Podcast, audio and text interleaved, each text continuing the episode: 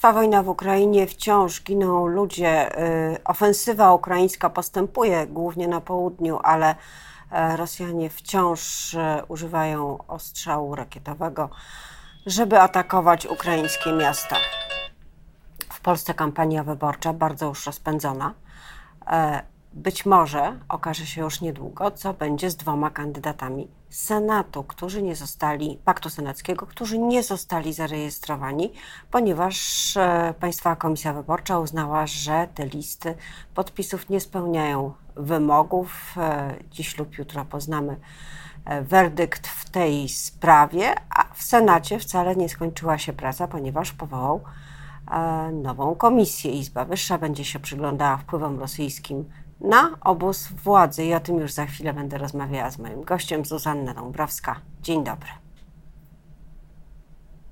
Moim gościem jest senator Koalicji Obywatelskiej e, Sławomir Rybicki. Dzień dobry panie senatorze i powinnam dodać szef nowej komisji senackiej. Dzień dobry pani redaktor. Tak, e, przewodniczący Senackiej Komisji do Spraw Badania Wpływów Rosyjskich w Polsce w latach 2005-2013. Czy to nie za późno powoływać nową komisję, kiedy już jest po ostatnim posiedzeniu Senatu? Czy to ma e, znaczenie wyborcze? Niedawno opozycja zarzucała Prawu i Sprawiedliwości, że powołuje komisję tak zwaną weryfikacyjną z powodów wyborczych, by pognębić Donalda Tuska. Wy chcecie pognębić Jarosława Kaczyńskiego? Y, pani redaktor, komisja sejmowa, tak zwana Państwowa Komisja do Spraw Badania Wpływów Rosyjskich w Polsce jest komisją powołaną y, z rażącym naruszeniem konstytucji, przepisów polskiego prawa. Y, można powiedzieć, że jest takim legislacyjnym potworem, który został powołany y, po to, aby ścigać Donalda Tuska i opozycję demokratyczną.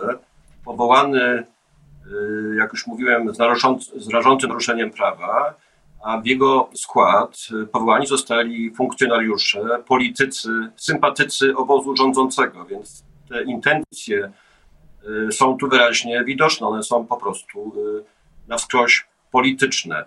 Senacka komisja, co prawda powołana na kilka tygodni przed zakończeniem kadencji Senatu, ale przecież Senat kolejnej kadencji Y, wyrażam głębokie przekonanie i nadzieję zarazem, że tą komisję y, po wygranych przez opozycję demokratyczną wyborach ponownie powoła w Senacie, tak aby mogła pracować nad ważną kwestią, jakim, jaką jest y, bez wątpienia kwestia rosyjskich wpływów i skutków, jakie one wywoływały i wywołują w polskim, polskiej przestrzeni dotykają przecież wrażliwych y, spraw, jakim jest bezpieczeństwo Polski, w tym bezpieczeństwo energetyczne. Ten zakres oczywiście tych wpływów jest ogromny, pewnie jeszcze będzie okazja w tej rozmowie o tym powiedzieć, ale... Ale państwo ograniczyliście. Nielegalna, a druga jest powołana w majestacie prawa przez Senat. Nasza komisja jest oficjalnym organem Senatu Rzeczpospolitej. A dlaczego ma taki skromny zasięg czasowy? Dlaczego do 2013 roku tylko? Nie trzeba równolegle prowadzić badań? Nasza komisja senacka ma zakres czasowy od roku 2005, czyli wcześniej, y, o kilka lat wcześniej niż komisja państwowa, ta nazwijmy ją sejmową, a horyzontem, nie ma horyzontu czasowego. Horyzont czasu to jest y, upływ kadencji, czyli 2023 y, rok.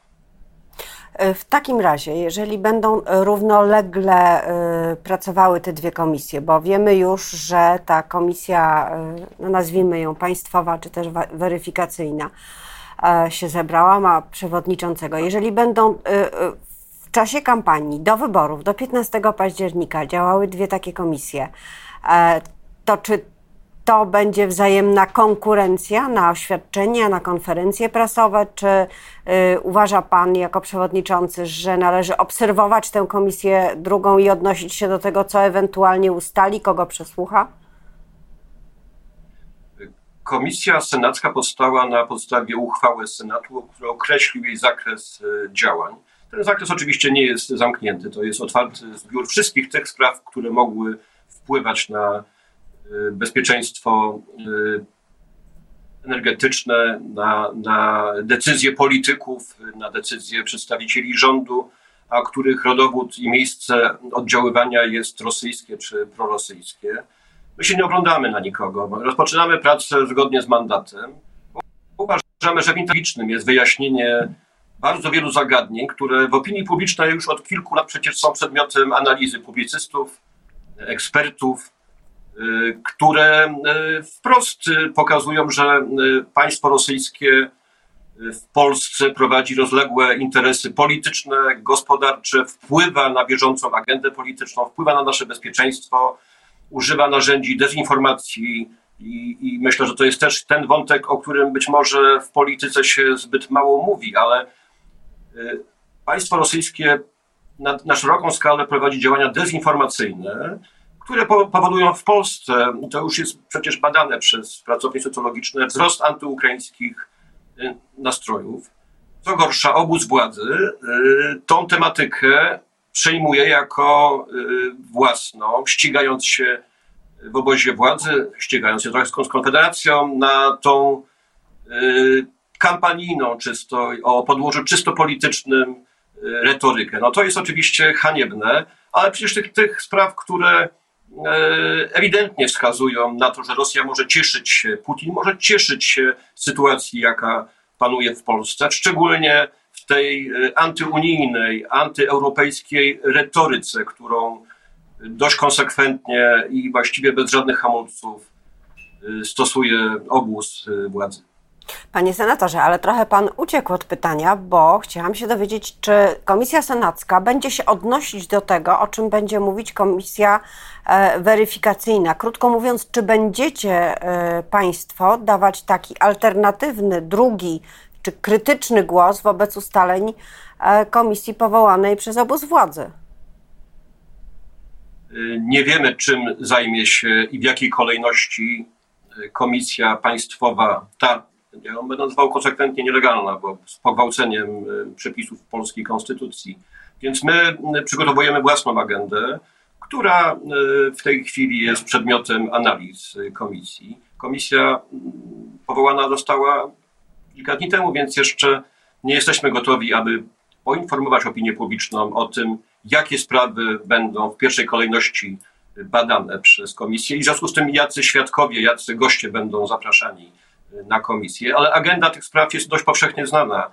Myślę, że w niedalekiej przyszłości będziemy Państwa informować o pierwszym posiedzeniu komisji, nie oglądając się na to, jaką agendę i jaki plan pracy ma komisja y, pod kierownictwem pana Cęckiewicza. A czy uważa Pan, że politycy y, wzywani na posiedzenia y, komisji weryfikacyjnej powinni się na nich pojawiać? A jeśli nie, to co mogą zrobić, żeby nie musieli tego robić? Bo przecież zapewne, tak jak przy Komisji do Spraw Reprywatyzacji, będą grozić za to wysokie grzywny. Komisja ze swej natury, ta sejmowa, państwowa, jest nielegalna, więc oczywiście decyzja zależy każdorazowo do osób, które będą wzywane, zaproszone przed oblicze tej komisji. Ja mogę powiedzieć o sobie, że gdybym był wzywany, to oczywiście nie poszedłbym na posiedzenie komisji, której status jest y, ewidentnie y, no, niezgodny z polskim porządkiem prawnym, o czym wskazują wszyscy najwybitniejsi polscy prawnicy. Y, nie warto swoją obecnością, mówię tu o poważnych politykach, świadkach ewentualnych, postępować tej komisji, nie warto legalizować nielegalnej instytucji. E, Pakt Senacki e, prowadzi kampanię. Jest to jedno z osiągnięć e, opozycji, że udało się ten pakt zawiązać, dogadać, wystawić kandydatów we wszystkich stu okręgach, ale także Pakt Senacki zaliczył wpadkę, a właściwie dwie wpadki w dwóch okręgach. Komisja Wyborcza odmówiła rejestracji kandydatów. Co się wydarzyło? Pakt Senacki jest porozumieniem politycznym, który bez wątpienia przybliża demokratyczną opozycję do uzyskania w Senacie większości. To znacznie większej niż liczebnie niż w tej kadencji, która w tej chwili mija. Wpadki, no, należałoby się pewnie tym sprawom przyjrzeć indywidualnie. W jednej ze spraw kwestionowany jest podpis pełnomocnika, który zgłaszał kandydata w Państwowej Komisji Wyborczej. Komisja zakwestionowała dość powszechną w Polsce praktykowania się w sposób elektroniczny. Ten podpis jest uznany przez wszystkie poważniejsze urzędy w Polsce i nagle oto Państwowa Komisja Wyborcza uważa, że ten podpis z jakiegoś bliżej nieznanego powodu uniemożliwia rejestrację kandydata. Ta sprawa oczywiście jest w procedurze odwoławczej. Ja mam nadzieję, że Państwowa Komisja Wyborcza będzie tak rygorystyczna w wszystkich innych przypadkach, gdzie również w tych przypadkach, które dotyczą kandydatów obozu władzy, bo nie potrafię znaleźć y, logicznego, prawniczego wytłumaczenia, dlaczego tak, ta kwestia podpisu jest tak tak ważna. Są zebrane podpisy, jest kandydat, kandydat potwierdza, że chce być e, zarejestrowany, pełnomocnik twierdzi, że zrobił to z należytym, z należytą dbałością o standardy e, i to powinno przesądzać na korzyść kandydata, a ten rygoryzm jest po prostu e, niezrozumiały, nie chcę powiedzieć, że podejrzany, ale nadmierny na pewno. Ale czy to znaczy, że y, w żadnym innym ze stu okręgów, żaden inny kandydat, pełnomocnik żadnego innego kandydata nie złożył podpisu elektronicznego? To teraz jest dość powszechna praktyka. Dość powszechna. Ja nie znam wszystkich przypadków y, pełnomocników, którzy zgłaszali y, kandydatów paktu. Wydaje mi się, że ten rygoryzm w tym konkretnym przypadku no, powinien być jednak potraktowany z całą powagą przez szefostwo Państwowej Komisji Wyborczej, y, dlatego że to położy się cieniem na wiarygodność PKW w wszystkich innych procedurach, których będzie bardzo dużo podczas i kampanii wyborczej, i samych wyborów, i y, wszystkich procedur po wyborach. Więc sądzę, że w tym przypadku ta należyta staranność zakończy się na korzyść kandydata paktu, który, który mam nadzieję wystartuje y, i, i odniesie odniesie sukces. W drugim przypadku zabrakło podpisów.